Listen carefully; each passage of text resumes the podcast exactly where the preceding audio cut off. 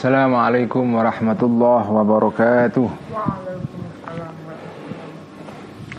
بسم الله الرحمن الرحيم. الحمد لله رب العالمين والصلاة والسلام على أشرف الأنبياء والمرسلين سيدنا وحبيبنا ومولانا وقرة أعيننا محمد وعلى آله وأصحابه ومن تبعهم بإحسان إلى يوم الدين.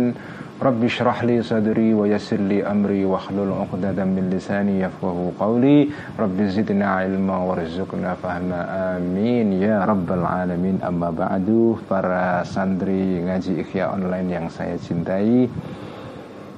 Mari kita ngaji ikhya seperti biasa setiap malam Jumat. Dan sebelum kita ngaji mari kita hadiahkan Al-Fatihah ya kepada muallif kitab Ikhya Hujjatul Islam Abi Hamid Al-Ghazali. Juga kepada para pendiri kiai-kiai kita pendiri Nahdlatul Ulama dan juga para pendiri Jamiah Islam yang lain, para ulama kita yang mendirikan pondok pesantren, para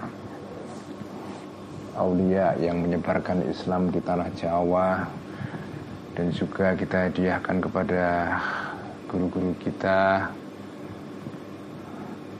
orang-orang tua kita semua saudara-saudara kita teman-teman kita yang sudah mendahului kita semua. Lahum jami'an al-fatihah. A'udzubillahi minasyaitonir rajim bismillahirrahmanirrahim الحمد لله رب العالمين الرحمن الرحيم مالك يوم الدين إياك نعبد وإياك نستعين اهدنا الصراط المستقيم صراط الذين أنعمت عليهم غير المغضوب عليهم ولا الضالين. آمين. بسم الله الرحمن الرحيم. قال المؤلف رحمه الله تعالى ونفعنا به وبعلمه في الدارين. آمين. ربي يسر وأعين. Teman-teman semua mari kita membuka halaman 1031 1031 baris 1 2 3 4 5 6 7 8 1 2 3 4 5 6 7 8 baris 8 dari bawah. Wakana sya'biyu ya. Pembahasan kita masih mengenai soal bohong ya bohong sebagai afatnya mulut manusia, godaan mulut manusia sebagai kendala untuk menuju kepada makom manusia rohani ya. Nah, pembahasan yang akan kita baca ini sudah kita mulai pada minggu yang lalu tentang yang disebut dengan al-ma'arid atau ta'rid ya. Al-mi'rad wal ma'arid atau ta'rid yaitu pasemon ya. Nyemon-nyemoni. Ini uh, pembahasan mengenai ta'rid ini uh, apa ya di ditulis oleh Al-Ghazali dan juga ini juga dibahas diterangkan oleh banyak ulama-ulama yang lain para ulama kita pada zaman dahulu ya sebagai cara untuk menghindari situasi yang sulit ya. Jadi ya saya kira ini manusiawi ya kalau kita berada atau terpojok di situasi yang dilematis ya. Uh, mau berkata jujur menimbulkan resiko tetapi kalau bohong juga dosa ya. Nah itu ya kita kemarin diterangkan ada situasi-situasi perkecualian di mana kita bohong dibolehkan. Ada tiga situasi ya. Sudah kita baca panjang lebar pada pertemuan-pertemuan yang lalu. Tetapi ada jalan keluar lain ada exit yang lain. Jadi exit dari bohong itu ada dua jenis ya.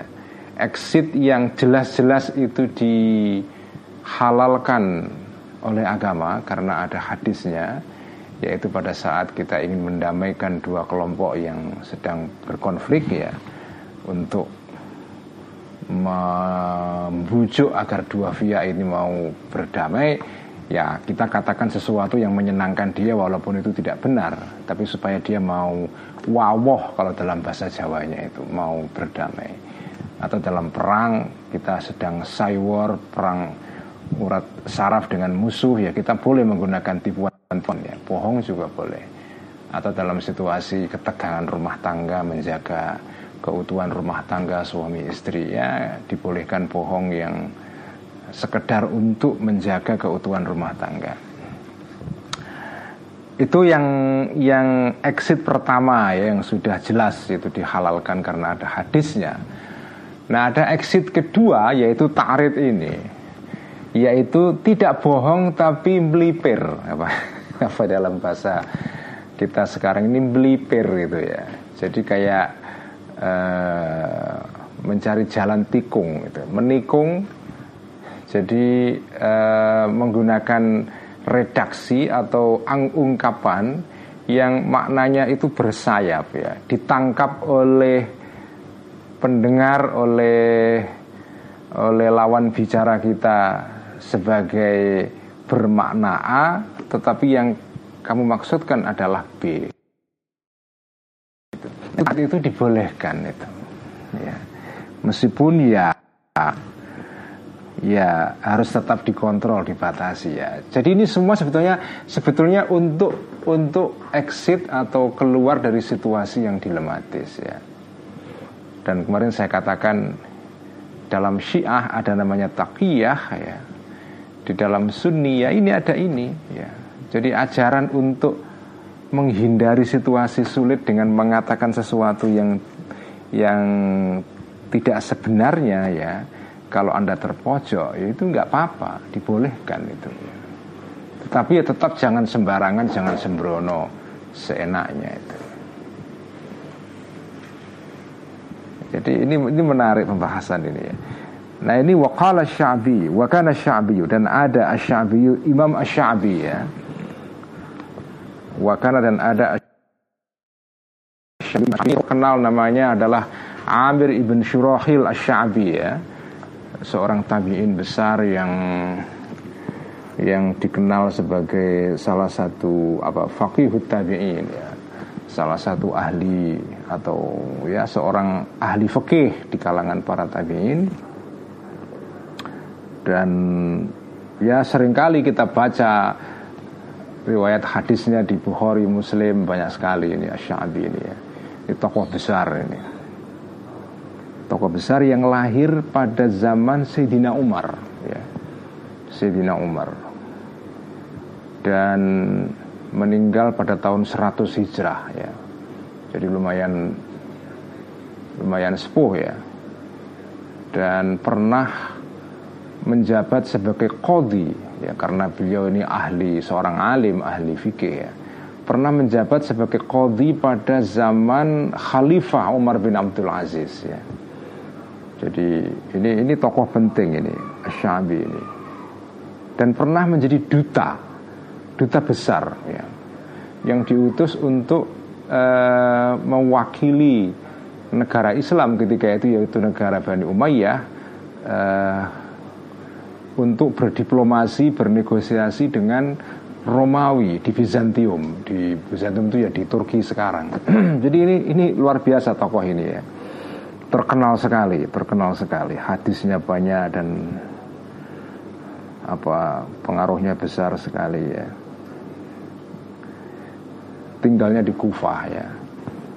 Wakana dan ada asyabiyu Imam Asyabi Idza tuliba Jika dicari Karena ini tokoh besar Kiai besar jadi ya sering ada tamu ke rumah itu ya Biasalah tamu apa Kiai besar kan sering ditamoni orang-orang ya Idza tuliba ketika dicari Asyabi ini uh, Fiddari di rumah dia Eh Mana tadi Fil, uh, fil manzili Di rumah dia.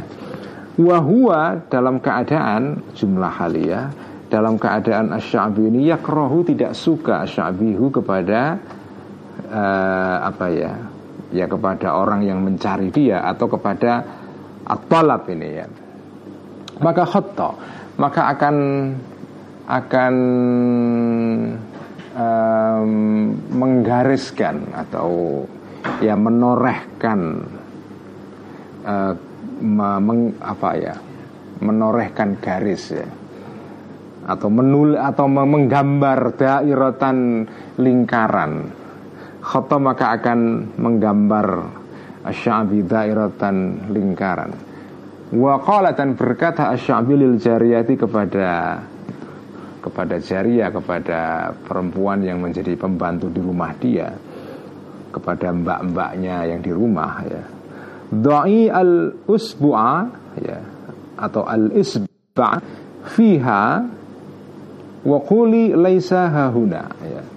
Doi uh, taruhlah engkau atau letakkan engkau wahai jariya al usbu'a jari-jari kamu fiha di dalam lingkaran ini wakuli dan berkatalah engkau kepada tamu yang sedang bertamu kepada rum, di rumahnya Asyabi ini laisa hahuna Laisa tidak ada asyabi, maksudnya saya, hahuna di sini. Jadi ini ini kiat untuk alasan supaya tidak nemoni tamu itu. Kalau kamu ditamoni orang yang kamu nggak suka untuk menemui orang itu, ya karena asyabi ini sering ditamoni orang karena tokoh besar ya. Kalau dia nggak suka pada se se se seorang tamu yang saya menduga ini pasti dia nggak suka ditamoni orang-orang apa ya ya meskipun beliau ini pernah menjadi pejabat negara tetapi tapi beliau ini ya samalah instingnya atau nalurinya para ulama itu sebenarnya kan dekat-dekat dengan penguasa dan seterusnya ini. Jadi saya, dugaan saya ya beliau ini nggak suka ditamoni orang-orang dari kalangan politik gitu ya, orang-orang dari kalangan pemerintahan. Jadi kalau dia ditamoni orang dan dia nggak suka, uh, pada orang itu ya maka dia akan berkata kepada pembantu di rumahnya dia menggambar lingkaran gitu kemudian bilang kepada pembantunya tangan kamu taruh di lingkaran itu ya.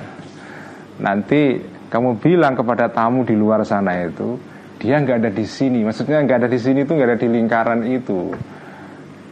Padahal maksudnya atau atau pemahamannya tamu mungkin ya nggak ada di sini nggak ada di rumah maksudnya. Padahal maksudnya nggak ada di sini tuh nggak ada di lingkaran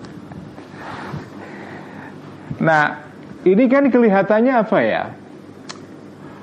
Kelihatannya kayak dibikin-bikin ini ini kan artifisial kayak kayak apa ya? Mencari celah menghindari kebohongan dengan cara yang agak clumsy atau agak apa ya? Aneh lucu gitu kan. Nah sebetulnya ini nggak bisa kita pahami kalau kita nggak mengerti konteksnya. Jadi tentu saja trik ini tidak dipakai kepada tamu gitu loh. Kepada tamu yang biasa-biasa ya ya. Nggak nggak nggak butuh inilah ini ya ta'rid ini atau pasemon atau nyemon nyemoni ini sebagai exit menghindari dari eh, kebohongan itu dalam situasi yang memang betul-betul darurat itu. Jadi artinya dia ditamoni orang yang orang ini ya akan akan mencelakakan dia atau ya tadi itu saya sebut karena pada zaman dulu itu penguasa politik itu luar biasa kejamnya ya tidak semua sih ya Khalifah Umar bin Abdul Aziz itu khalifah yang sangat adil tapi ada Apalagi di era ini Asyabi ini hidup di era Bani Umayyah. Bani Umayyah itu khalifah-khalifahnya itu banyak yang jahat itu. Banyak yang zolim sebetulnya. Dan terutama zolim kepada para ulama itu. Jadi kalau ya itu seperti cerita pada minggu yang lalu kita baca ya e, cerita yang berkaitan dengan e, siapa namanya Mutarrif ya Mutarrif itu. Yang suatu saat uh, apa itu sowan Mutarrif ini ya seorang tabiin yang sangat dihormati dan sowan kepada penguasa atau gubernur Kufah dan Basrah ketika itu Ziyad ibn Abihi. Dan gubernur ini merasa ini kok ulama satu ini kok nggak pernah sowan? Ada apa ini? Apakah apakah sedang merencanakan oposisi atau gimana? Gitu kan. Ditanya kamu kenapa kok nggak pernah ke sini? Dan pertanyaan ini itu sudah mengandung bahaya. Kalau kita jujur misalnya iya saya nggak suka datang ke ke ke kamu itu wahai Pak Gubernur itu makanya langsung dia menggunakan trik uh, apa ya, tadi itu pas semua tarit untuk menghindari bahaya yang datang dari penguasa ini kalau dia berkata jujur itu. Jadi ini ini uh, exit ini ya tarit ini ini adalah uh, strategi untuk menghindar dari kebohongan dalam situasi yang betul-betul sulit. Jadi jangan anda membayangkan ini kok kayak apa ini kayak main-main aja gitu kan. Tentu saja tidak mungkin orang sekelas Imam Syafi'i kok kok berbohong artinya bukan berbohong ya menggunakan metode ta'arid ini dengan cara yang lucu menggambar garis kemudian bilang kepada pembantunya tangan kamu taruh di situ kemudian nanti kamu keluar temui tamu itu kamu bilang Asyafi nggak ada di rumah nggak ada di sini nggak ada di sini di sini maksudnya di di sini maks diniatkan dalam hatinya tidak ada dalam lingkaran itu sementara syaratnya nggak di rumah. Nah ini kan ini kan seolah-olah lucu, tapi nggak lucu. Ini ini exit atau metode atau strategi menghindar dari kebohongan dalam situasi yang betul-betul memang ya ya sulit, ya sulit ini. Bukan menghadapi tamu biasa ini. Wahada kulluhu fi maudhi'il hajati. Nah ini kan buktinya ini. Wahada dan ini ta'arid yang untuk menghindar dari kebohongan ini. Kulluhu semuanya fi maudhi'il hajati adalah di dalam situasi kita terdesak. Terdesak itu. Fa'amma fi ghairi maudhi'il hajati. Adapun di dalam situasi yang tidak mendesak maka fala nggak boleh memakai tarid ini. Karena bagaimanapun ini kan mengandung kayak tipuan itu ini kan kayak mengelabui orang dengan sengaja menggunakan ungkapan yang ambigu dan ya anulah kayak kayak apa kayak ya menipu sebetulnya ya. Makanya kalau nggak terdesak jangan itu. Di hadza karena sesungguhnya ta'arid ini tafhimun bisa menyarankan memberikan saran atau uh, apa ya menimbulkan pemahaman lil kadhibi kepada kebohongan. Jadi secara tidak langsung ini bohong sebetulnya. Wa illam yakun walaupun tidak ada al redaksinya kadiban adalah bohong ya. Wa ilam yakun dan walaupun tidak ada dan jika tidak ada bukan walaupun ya ini wa in ini in syartiyah bukan istidrokiyah ya. Wa in lam yakun. Dan jika tidak ada al-lafzu redaksinya ungkapannya kadiban itu bohong fahuwa maka lafalnya ini atau ta'arid ini makruhun di makruhkan artinya tidak dianjurkan ya. Tidak disukai dalam agama artinya jangan dilakukan. Alal jumlati secara umum ya. Jadi walaupun walaupun secara verbal formalnya tidak bohong tapi tetap makroh itu. Karena tadi itu tafhimun lil kadhibi secara tidak langsung implisit itu ya bohong sebetulnya. Jadi jangan menggunakan exit strategi berupa tarit ini dalam segala situasi. Hanya pada situasi uh, apa terdesak ya.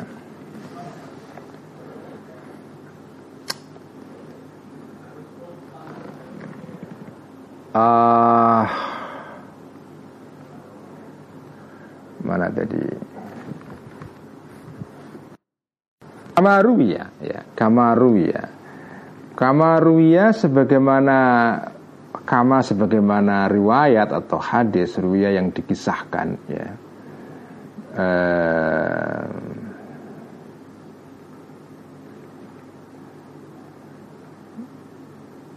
mana tadi ya dikisahkan an Abdullah bin Utbah ya. Uh, dari Abdullah ibn Utbah ya.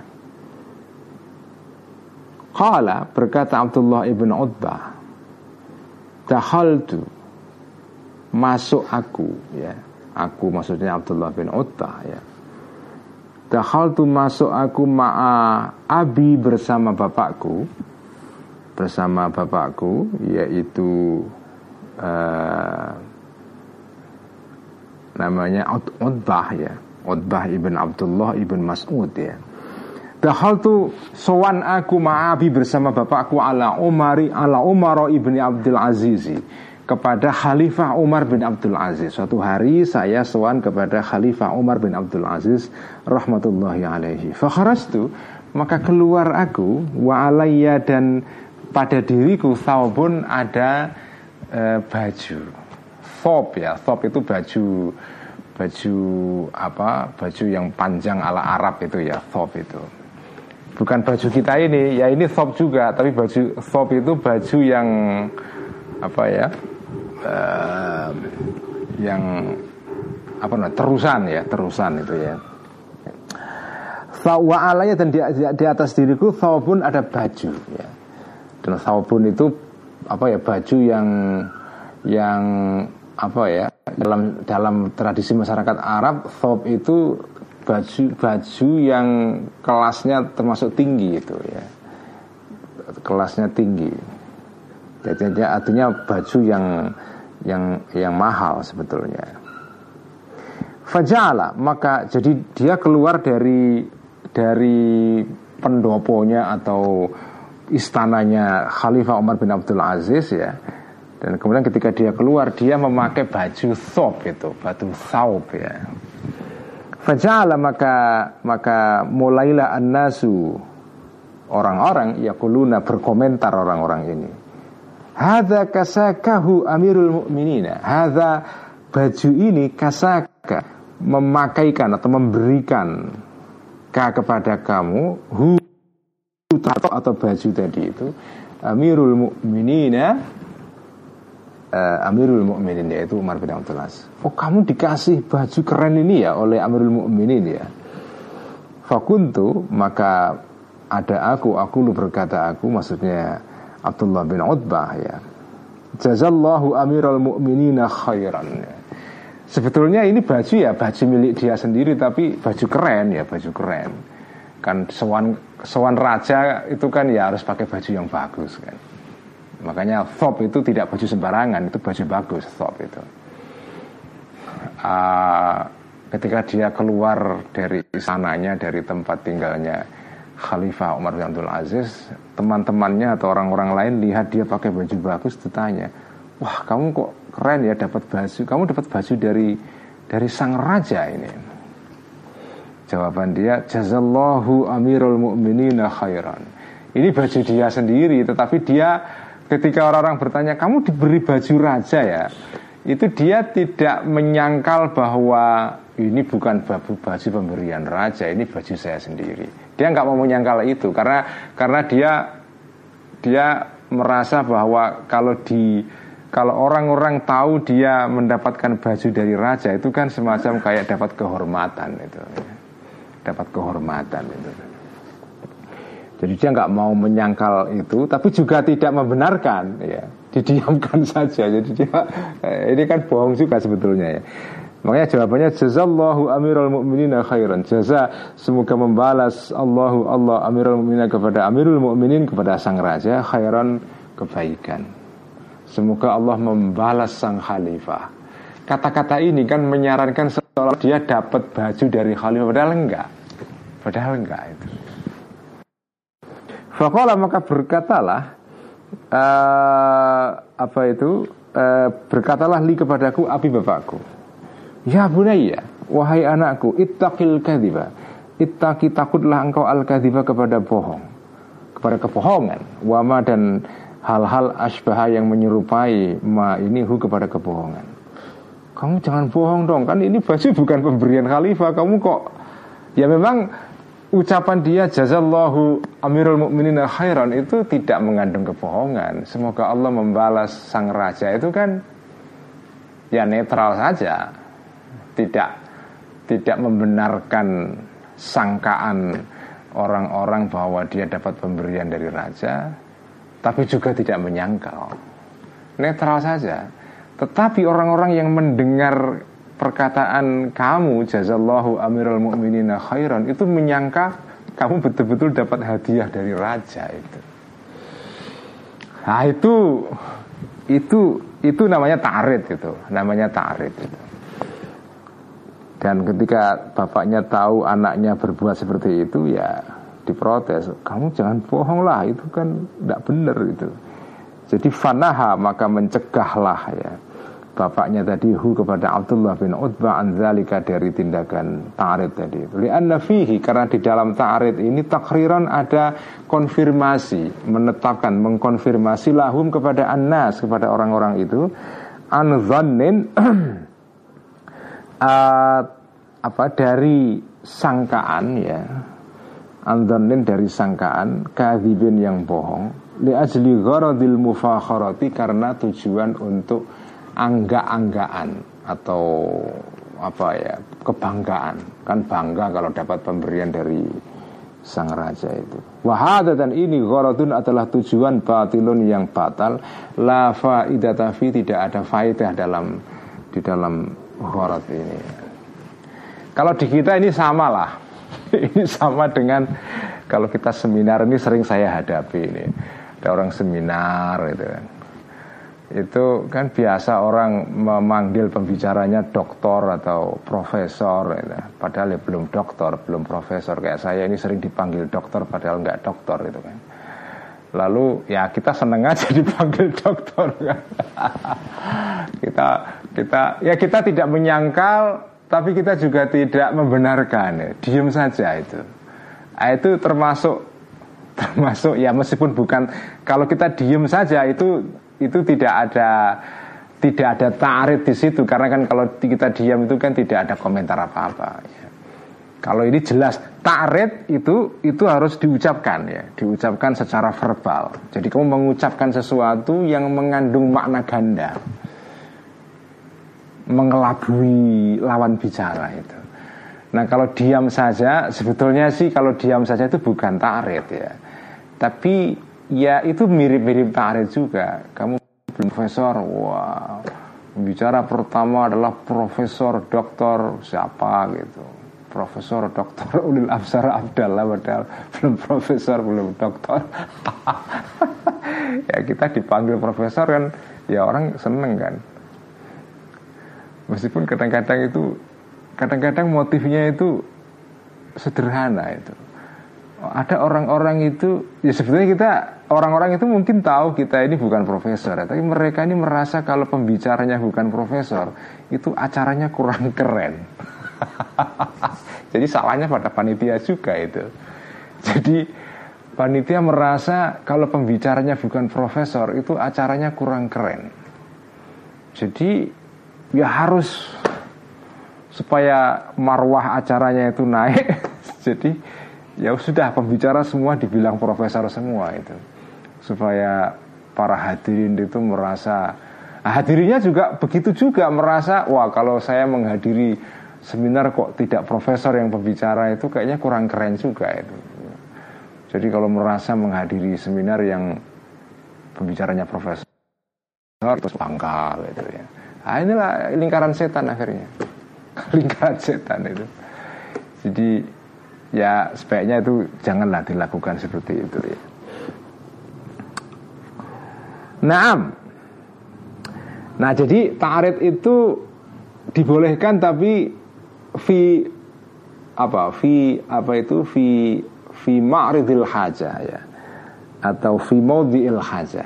Di dalam situasi kita terdesak ya. Emergency itu boleh. Naam betul bahwa ta'arid itu hanya dibolehkan dalam situasi emergensi ya ini naam ini sikot apa ya sikot uh, istidrak ya. Jadi betul ya memang memang um, kaidah dasarnya ta'arid itu pasemon pasemonan itu itu boleh di, dilakukan dalam situasi yang mendesak. Tetapi al-ma'aridu semon sempas pasemon pasemonan ini atau ya tubahu dibolehkan al maarid li untuk tujuan khafifin yang ringan. Boleh saja dalam situasi yang bukan terdesak. Misalnya tapi ya situasi yang yang apa ya situasi yang casual santai gitu. Jadi bukan dalam situasi yang serius ya tapi situasi santai. Kata bi qalbil ghairi, seperti menyenangkan hatinya orang lain. Bil mizahi dengan cara apa? guyon. Itu boleh itu. Karena kanjeng Nabi juga melakukan itu. Kakauli seperti bahkan kanjeng Nabi itu kadang-kadang guyonnya juga agak kadang-kadang agak ya kalau bahasa kita ya itu agak usil juga. Nanti akan kita baca itu ceritanya itu. Layat hulu tidak akan masuk al jannata surga ajuzun orang perempuan yang sudah sepuh. Ada seorang perempuan tua suan kepada kanjeng Nabi Terus tanya, apakah saya ini bisa masuk surga kanjeng Nabi? Enggak mungkin lah orang tua kayak kamu jelek begitu kok masuk surga ini. Nangis, gero-gero apa nangis. Wah. Kemudian langsung kanjeng Nabi terus men, apa melerai perempuan itu. Maksudnya itu, kamu itu nanti kalau masuk surga itu ya jadi muda lagi, cantik bukan kayak begini gitu. Jadi itu kan kayak apa ya? Ya ya seperti seperti apa seperti tarit itu kan tarit itu bukan bohong tapi tarit ya nyemon nyemoni itu ya jadi kamu nggak akan masuk surga itu ya betul. Cuma maksudnya nggak masuk surga itu dalam artian kamu tidak masuk surga dalam keadaan seperti ini. Nanti kalau kamu masuk surga ya berubah badan dan penampilan kamu menjadi menjadi muda kembali gitu. Wa dan uh, ucapannya kanjeng Nabi, ngendikannya kanjeng Nabi lil ukhra kepada perempuan yang lain, alladzi fi aini zaujiki bayadun. Ya. Alladzi fi auni zaujiki bayadun. Alladzi laki-laki fi orang fi aini zaujiki yang di dalam apa itu uh, mata uh, suami kamu bayadun ada ada warna putih, ada ada putih-putih, ada keputihan, ada warna putih itu. Ini kan kisah tentang seorang uh, perempuan yang datang kepada kanjeng Nabi dan uh, kalau tidak salah ketika beliau atau perempuan ini sowan kepada kanjeng Nabi, kemudian beliau mengatakan uh, apa itu? suami kamu di rumah sakit ya apa di matanya ada putih kalau mengatakan di matanya ada warna putih itu maksudnya kalau orang yang secara umum memahami ungkapan ini itu adalah maksudnya orang yang kena penyakit kebutaan.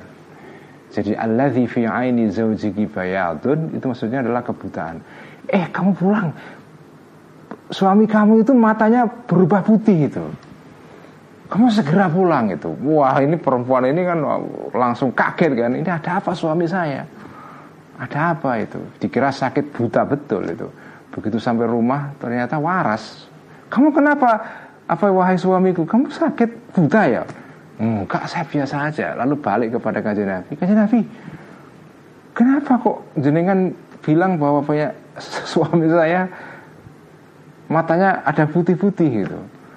Lah ya benar kan mata kan ada putih-putihnya. Kalau mata hitam semua namanya bukan mata. Ya, jadi kajian Nabi kayak godain apa ya sahabatnya. Ini kan apa ya? Nah, ini menarik sekali. Kenapa kajian Nabi melakukan ini semua? Ya ini menunjukkan bahwa kajian Nabi itu kajian Nabi ingin mengakrabkan diri dengan sahabat-sahabatnya orang yang melakukan tindakan seperti ini apa uh, apa namanya kalau dalam bahasa Inggris teasing apa teasing itu goda godain itu ya teasing itu.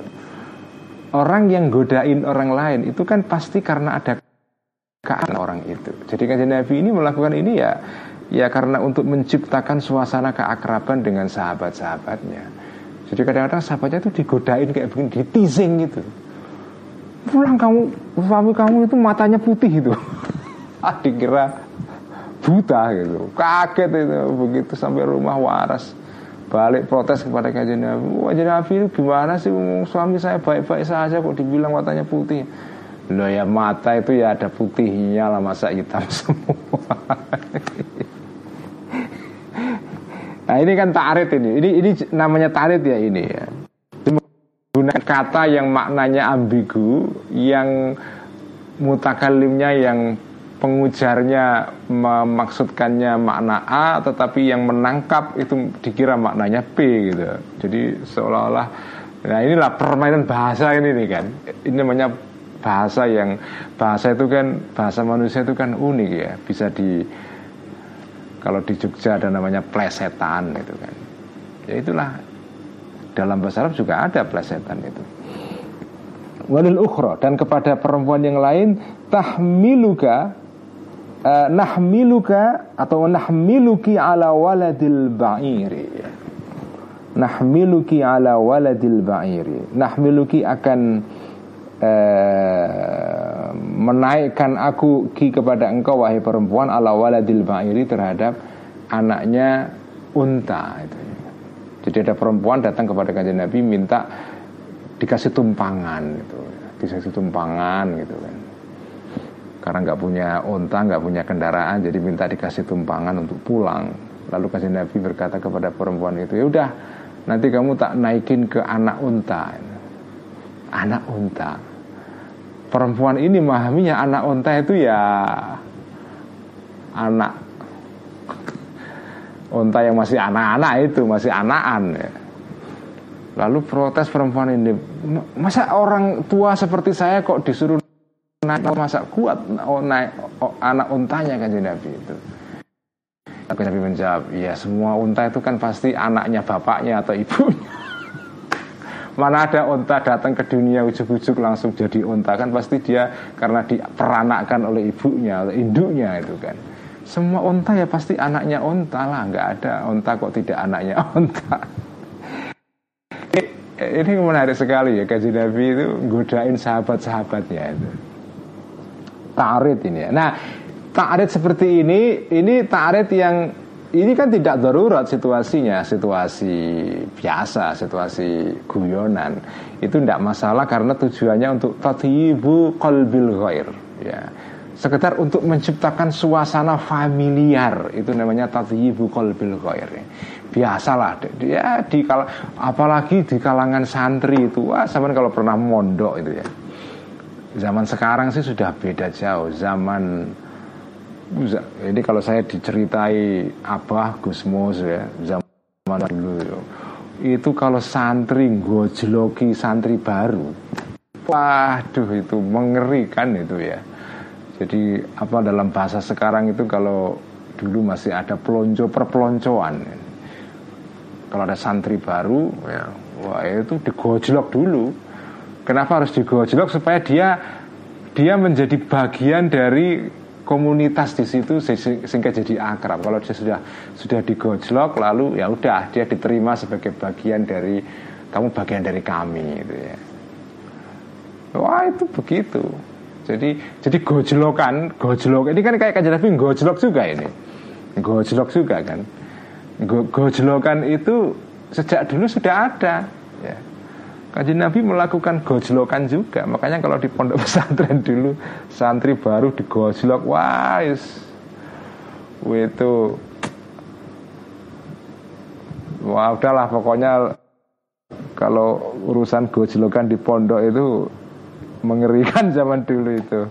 Ya kalau yang sederhana gitu Santri baru baru datang dari rumah ke pondok santri baru tidur ya pakai sarung ya. Sarungnya sengaja itu diikat dengan sarungnya itu.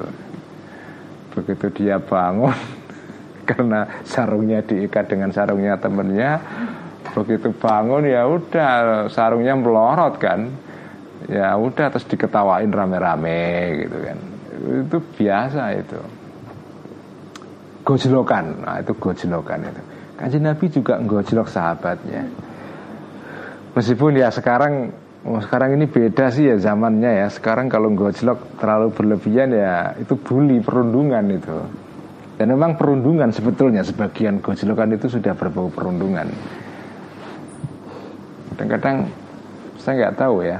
Ya saya sendiri, saya sendiri nggak setuju dengan perundungan itu. Tapi memang dan saya juga pernah menjadi korban perundungan itu.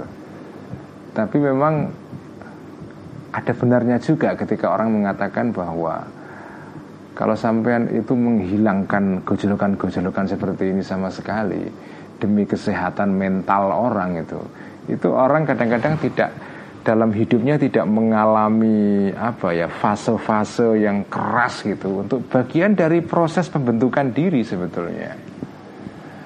Jadi ya samalah dengan orang sekarang apa ya terlalu berlebihan memperhatikan kesehatan itu. Wah, sekarang ini luar biasa lah orang kalau soal kesehatan itu. Makannya, minumnya dijaga, diet apa. Akhirnya nggak pernah nggak pernah apa ya tubuhnya ini nggak per, pernah di diuji dengan makanan yang ya berbahaya jadi Ya zaman saya kecil dulu kan biasa makanan sembarangan di pinggir jalan apa. Sehingga tubuh kita ini apa ya belajar untuk beradaptasi dengan lingkungan yang keras. Begitu sekarang orang terlalu ya over dalam memperhatikan masalah kesehatan ya. Over sanitasi ya. Akhirnya kita nggak pernah belajar itu tubuh kita untuk beradaptasi dengan situasi yang yang keras ya Ya, tapi ini soalan yang lain ya. Ya, yang saya katakan ini bukan berarti mem mem membenarkan perundungan ya. Wa amal kadibu, adapun bohong asorihu yang jelas ya. Ya, itu nggak boleh kama faala sebagaimana eh, dilakukan kama sebagaimana tindakan faala yang melakukan hu kepada Mbak ini Nuaimanu sahabat Nuaiman al Ansari ma'a Uthmana bersama Sayyidina Uthman yaitu khalifah. Ini peristiwa terjadi pada saat Sayyidina Uthman uh, sudah jadi khalifah itu ya. Uh, Ma'ad Doriri bersama Fikis Sotid Doriri di dalam cerita cerita yang menyangkut seorang yang dorir yang yang apa yang buta ya yaitu namanya Mahramah ya. Mahramah ibn Naufal ibn uh, Uhaib ibn Abdi Manaf ibni Zuhrah Az-Zuhri ya. atau yang disebut dengan Abul Miswar. Ini kisah terkenal ini. Kisahnya Abul Miswar uh, bersama Nuaiman Al Ansori ini ada sahabat namanya Nuaiman Al Ansori uh, suatu saat ada orang tua ini kisah ini lucu banget ini. Ini kisah layak jadi status Facebook ini. ini ada orang tua namanya Mahramah tadi Abdul Miswar yang sudah sepuh umurnya hampir 100 tahun 90-an tahun ya. Datang ke Masjid Madinah. Dia buta. Nah kemudian dia itu kepengen pipis ya Ya karena buta pipis ya dia nyari tempat gitu dikira jalan gitu sudah sudah sampai di luar masjid tapi ternyata masih dalam masjid ya. Terus kemudian buka sarungnya mau pipis. Orang rame teriak eh ini masjid jangan pipis di sini gitu. Kemudian sahabat ini Nuaiman ini mendatangi Abdul Miswar ini.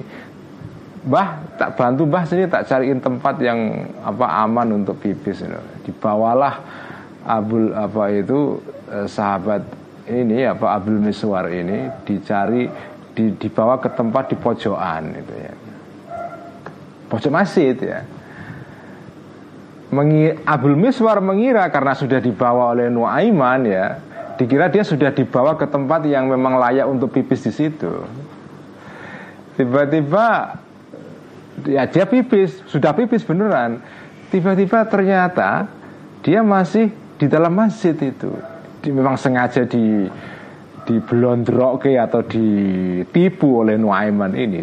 Dikerjain sebetulnya dikerjain ini dikerjain oleh Nuaiman. Dia dibawa ke pojokan ternyata masih di dalam masjid tapi Abdul Misfar mengira itu sudah di luar masjid. Pipis di situ orang teriak lagi itu. Abdul Misfarnya marah ini siapa yang nunjukin saya ini? Kok apa itu?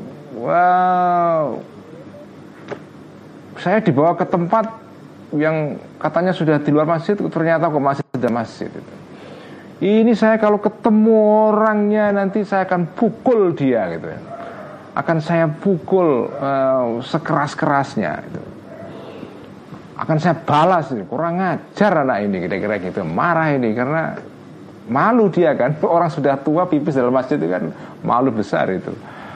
Kemudian di suatu hari Abdul Miswar datang ke masjid lagi untuk sholat. Nah Kemudian Nuaiman itu mendatangi Abdul Miswar ini.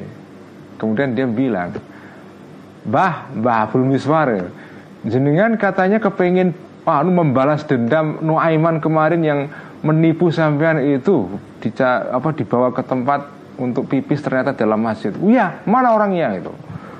Kemudian ini di tengah-tengah sholat ini, sholat jamaah sudah berlangsung diimami oleh Sayyidina Utsman khalifah. Kemudian Nuaiman membawa dia tidak ngaku kalau dirinya Nuaiman, ya dia tidak menyebut namanya. Lalu Mbah Abdul Miswar dibawa ke sampingnya Sayyidina Utsman. Lalu Nuaiman berkata kepada Abdul Miswar, "Ini Mbah, ini loh ini Nuaiman kemarin nipu sampean itu." Kemudian Abdul Miswar mukul Sayyidina Utsman dikira itu Nuaiman padahal itu adalah Khalifah Utsman. Nuaimannya lari. ini, tapi, tapi ini kalau ini ini gojlokan yang agak agak keterlaluan ini. Masa masa kok ini kan ngerjain Khalifah. ngerjain ngerjain Khalifah ini. Ini ngerjain Khalifah ini. Ya ini ini samalah uh, ceritanya Mbah Bisri bapaknya Abah Gusmus dulu. Biasa itu dikerjai dan sayur di digojlok dan gojloki orang itu ya. Seperti pernah saya tulis di status Facebook saya. Ini cerita yang saya dengar dari Abah juga kan pernah satu ketika Mbah Bisri itu pagi-pagi begitu didatangi tukang sate. Ketika itu di Rembang itu ada tukang sate, satenya sate babi. Kemudian tukang sate datang ke situ, mungkin katanya juga nggak ngerti siapa itu Mbak Bisri ketika itu ya. Tukang satenya datang ke rumahnya Mbak Bisri, wah katanya jenengan butuh sate babi. Langsung Mbak Bisri tahu ini pasti ini kerjaannya si ada temennya namanya siapa Mukhtar atau siapa gitu ya. Ini pasti si Mukhtar ini kurang ajar nih ngerjain saya. Masa tukang sate babi disuruh ke rumah kiai gitu kan.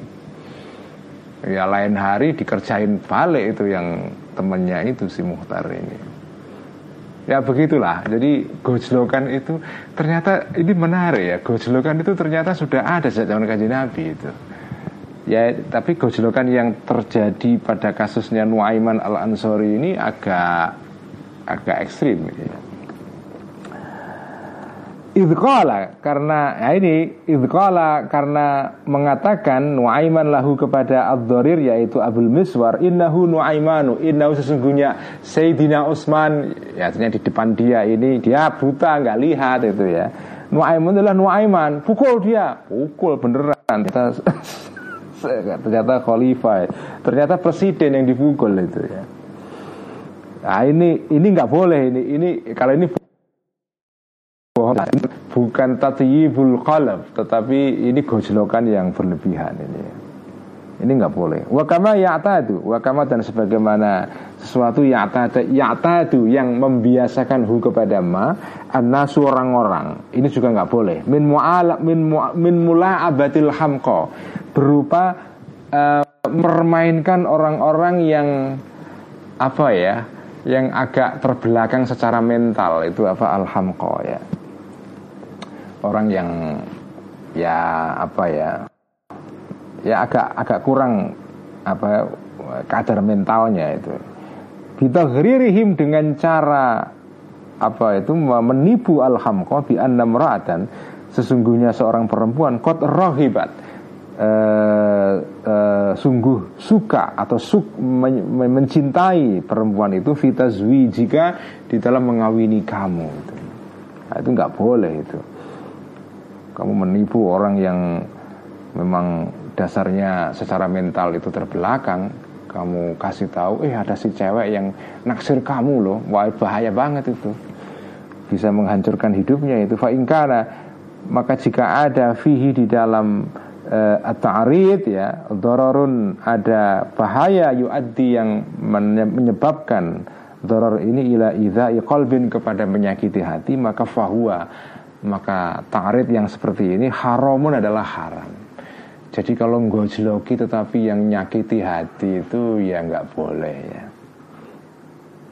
Tapi kalau gojlokan-gojlokan di Facebook antara Mbah Zainal Wong-Wongan, Mbah Nyut, Pak Dimung Pariono, nah itu itu nggak apa-apa lah Mas Imam Badrus Samsi. nah, itu kan ini teman-teman kan sering gojlokan-gojlokan di apa di Facebook ya Mas Fauzi eh, eh? ada Kang Kiai Akram, Mas Aris, Mas Gofir. ya kadang saya juga ikut gojlok juga. Jadi gojlokan itu sesuai dengan sunnah kanjeng Nabi ya. Tapi kalau ini ya, kalau terkontrol ya. Karena Nabi melakukan itu. Tujuannya apa? Tatibul qalb. Membuat suasana rileks ya. Itu namanya tatibul qalb. Itu nggak apa-apa nggak dosa itu ya bahkan bagus ya itu itu bagian dari pergaulan sosial ya. Nabi melakukan itu ya jadi ada ada gojlokan yang halal ada gojlokan yang haram ya ini ngaji malam ini eh, penting ini karena gojlokan-gojlokan ini ya bagian dari keasikan dalam bermedsos kan ya bermedsos itu Tapi kadang-kadang ya berlebihan, ya kalau berlebihan ya sebaiknya diingatkan, ya balik lagi gitu kan. Jadi jadi boleh, gojlok itu boleh ya. Wa illam yakun uh, wa illam yakun uh, dan jika tidak ada uh, doror tadi itu atau ta'rid tadi itu illa limutoyabatihi kecuali untuk menyenangkan atau berbaik-baik eh, kepada seseorang ya al ghair tadi fala yusofu maka tidak disifati sahibua orang yang memiliki apa itu e, ma'arid tadi itu bil dengan kefasikan. Jadi kalau kamu menjalankan atau me, mengatakan sesuatu yang tadi ini berbau ta'arid ini atau isinya ta'arid ya. Karena ini tidak apa ya ya kan tidak secara formal tidak bohong itu jadi orang yang melakukan ini itu tidak tidak menjadi fasik ya. Tidak terkenai sifat fasik kefasikan. Karena kan bohong itu termasuk alamat orang yang fasik kan orang munafik itu walakin yang kusu ya uh, Walakin yang kusut tetapi mengurangi zalika mm, apa ya e, ta'arid yang untuk tujuan mutoyabah tadi itu min darajati imani dari derajat imannya orang bersangkutan. Ya memang iman kamu terpengaruh, derajatnya turun itu, tapi itu tidak menimbulkan kefasikan itu ya. Qala bersabda kajian Nabi sallallahu alaihi wasallam, la yakmulu lil mar'i al imanu hatta yuhibba li akhihi ma yuhibbu li nafsihi wa hatta yajtanibal kadhiba fi muzahihi atau fi mizahihi.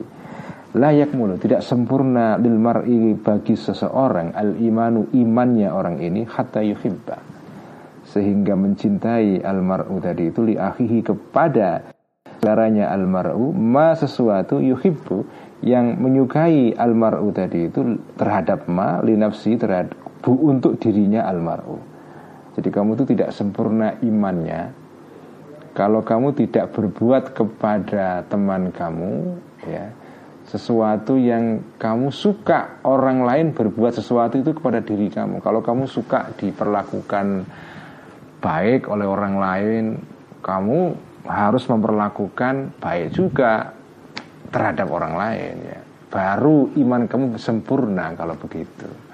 Tapi kalau kamu inginnya orang lain menghormati kamu, tapi kamu nggak mau menghormati orang lain, itu namanya itu menunjukkan iman kamu belum sempurna.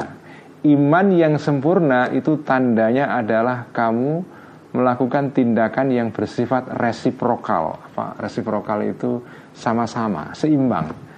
Kamu tidak suka diusilin, nggak ngusilin orang.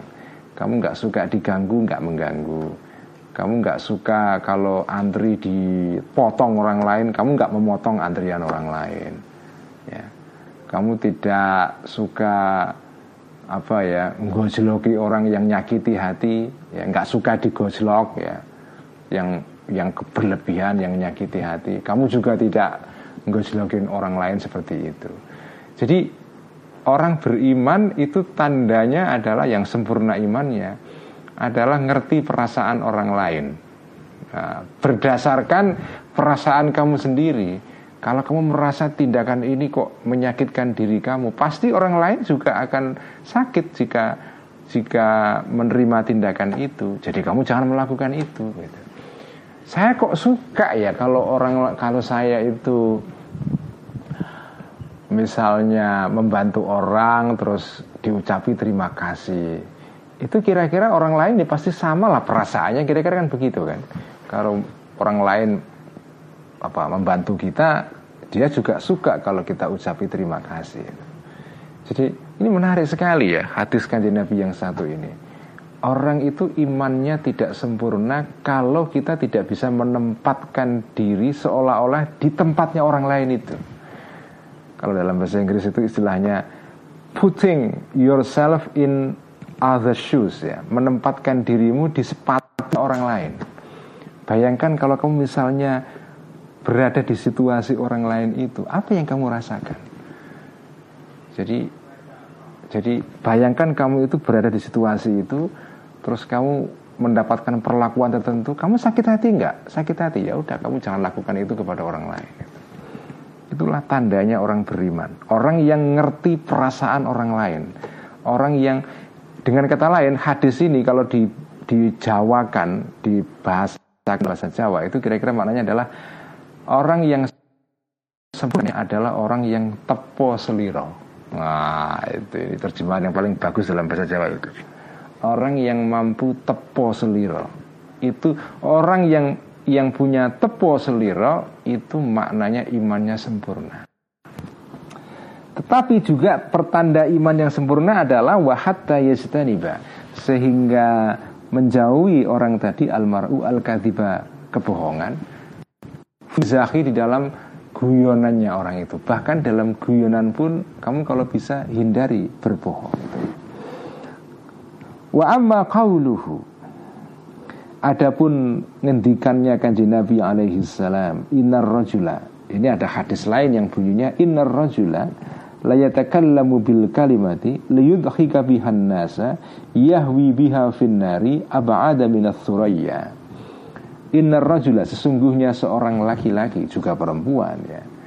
La yatakallamu sungguh berkata seorang laki-laki ataupun perempuan ini bil kalimati dengan satu perkataan liyudhika untuk membuat ketawa ar-rajul tadi biha dengan kalimat an-nasa orang-orang ada orang ngelucu supaya orang ketawa. Tetapi tetapi omongannya ini e, mengandung kebohongan ya.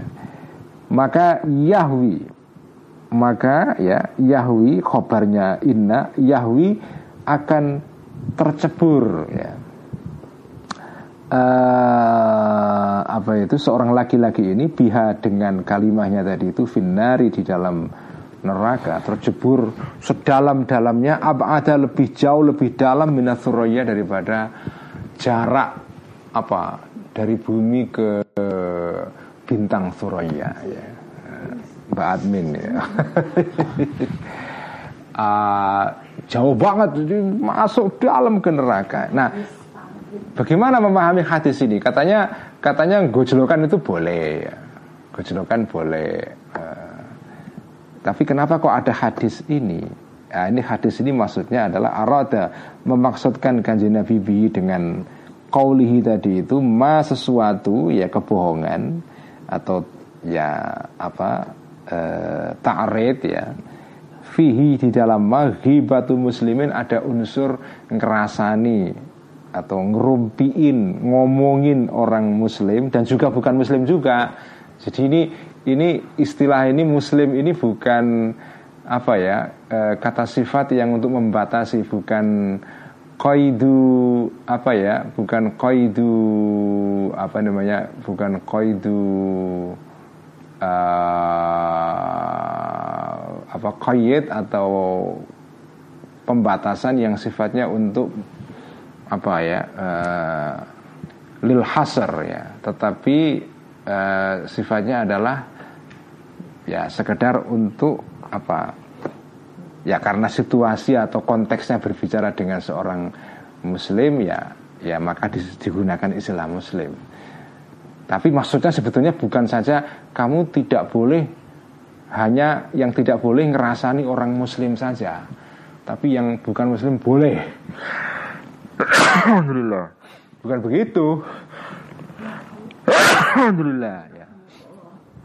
Jadi Maksudnya yang tidak boleh di sini ya, ya bohong atau tarit yang apa itu eh, diharamkan ya sehingga membuat orang ini masuk neraka adalah yang ada unsur ngerasani orang muslim atau ngerasani orang pada umumnya.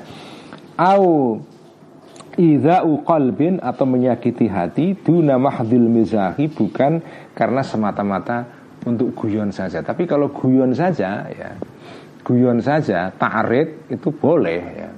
Atau apa ya tadi itu seperti goslokannya kanjeng Nabi itu kan ya sepintas itu mengandung unsur kebohongan tapi kan tidak bohong pada dasarnya itu ya. Di permukaan seolah-olah itu bohong tapi sebetulnya tidak bohong itu saya kira ngasih ya sekian dulu uh, kita sudah lumayan lah ya. Oh iya, ini ada pesan sponsor dari Mbak Admin. Alhamdulillah bukunya Mbak Admin sudah terbit ini sudah sudah beredar di mana-mana sampai ke Pamulang di Tangsel tempatnya Mbak Nurul Agustina tempatnya Ajengan Aki. Ke Mbak ke santri Ubres di Kulon Progo Mbak Dayu Toyibah. Ke Purbalingga ke tempatnya Mas Gofir. Ke Pak Dimung. Ke Mas Rifki. Banyak lah ya. Dan apa ya jadi terima kasih ini kepada Afkaruna Mbak Aida yang sudah menerbitkan buku ini dan Mas Atung yang membuat covernya. Jadi ini buku nanti akan diluncurkan secara resmi hari Ahad, hari Minggu besok ya. Jam berapa Mbak Admin? Jam 10 pagi dan akan dihadiri spesial, tamu spesial yaitu apa Gusmos ya. Uh, jam 10 pagi usahakan kuota internetnya ada door prize-nya jadi siapkan kuota eh, handphonenya di apa diisi sepenuh-penuhnya supaya tidak kehabisan kuota ya. Jadi minggu pagi jam 10 akan launching bukunya eh, Mbak Admin bersama beberapa orang-orang yang nanti akan diundang termasuk tamu spesialnya adalah apa ya Gusmus ya. Terima kasih. Moga-moga teman-teman bisa ikut dan berkenan beli bukunya. Mas Agus kayaknya anu ya beli banyak dan untuk Mas Fauzi Agus ya. Oh, Mas Fauzi Agus ya. Mas Amrul, Mas Gafar ya. Banyak yang banyak beli untuk traktir teman-teman ya. Terima kasih semua teman-teman yang sudah berbaik hati membeli bukunya Mbak Admin. Mbak Admin tuh senengnya luar biasa hari-hari ini. Jadi nggak pernah dia seseneng uh, sekarang itu karena ini karya pertama dan insya Allah akan diikuti setelah ini ada buku Mbak Min kedua yang insya Allah akan akan mengagetkan. Mari kita tutup ngaji dengan salawat tibbil kulub wasilah dengan salawat ini untuk kesembuhan kita, saudara-saudara kita, teman-teman kita yang sedang sakit terutama karena covid ya اللهم صل على سيدنا محمد طب القلوب ودوائها وعافية الأبدان وشفائها ونور الأبصار وضيائها وعلى آله وصحبه وسلم. اللهم صل على سيدنا محمد طب القلوب.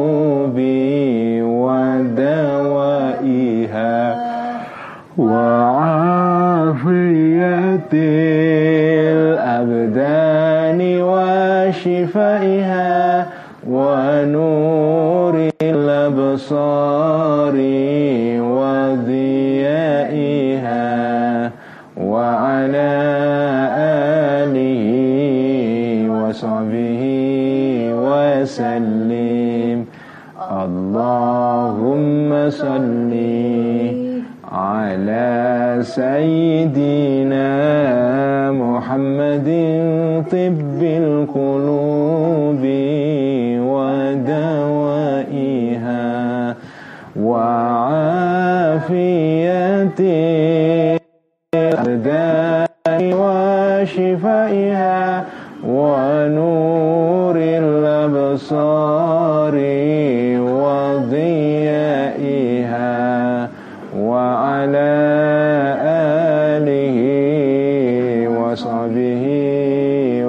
وسلم sekian wassalamualaikum warahmatullahi wabarakatuh Waalaikumsalam.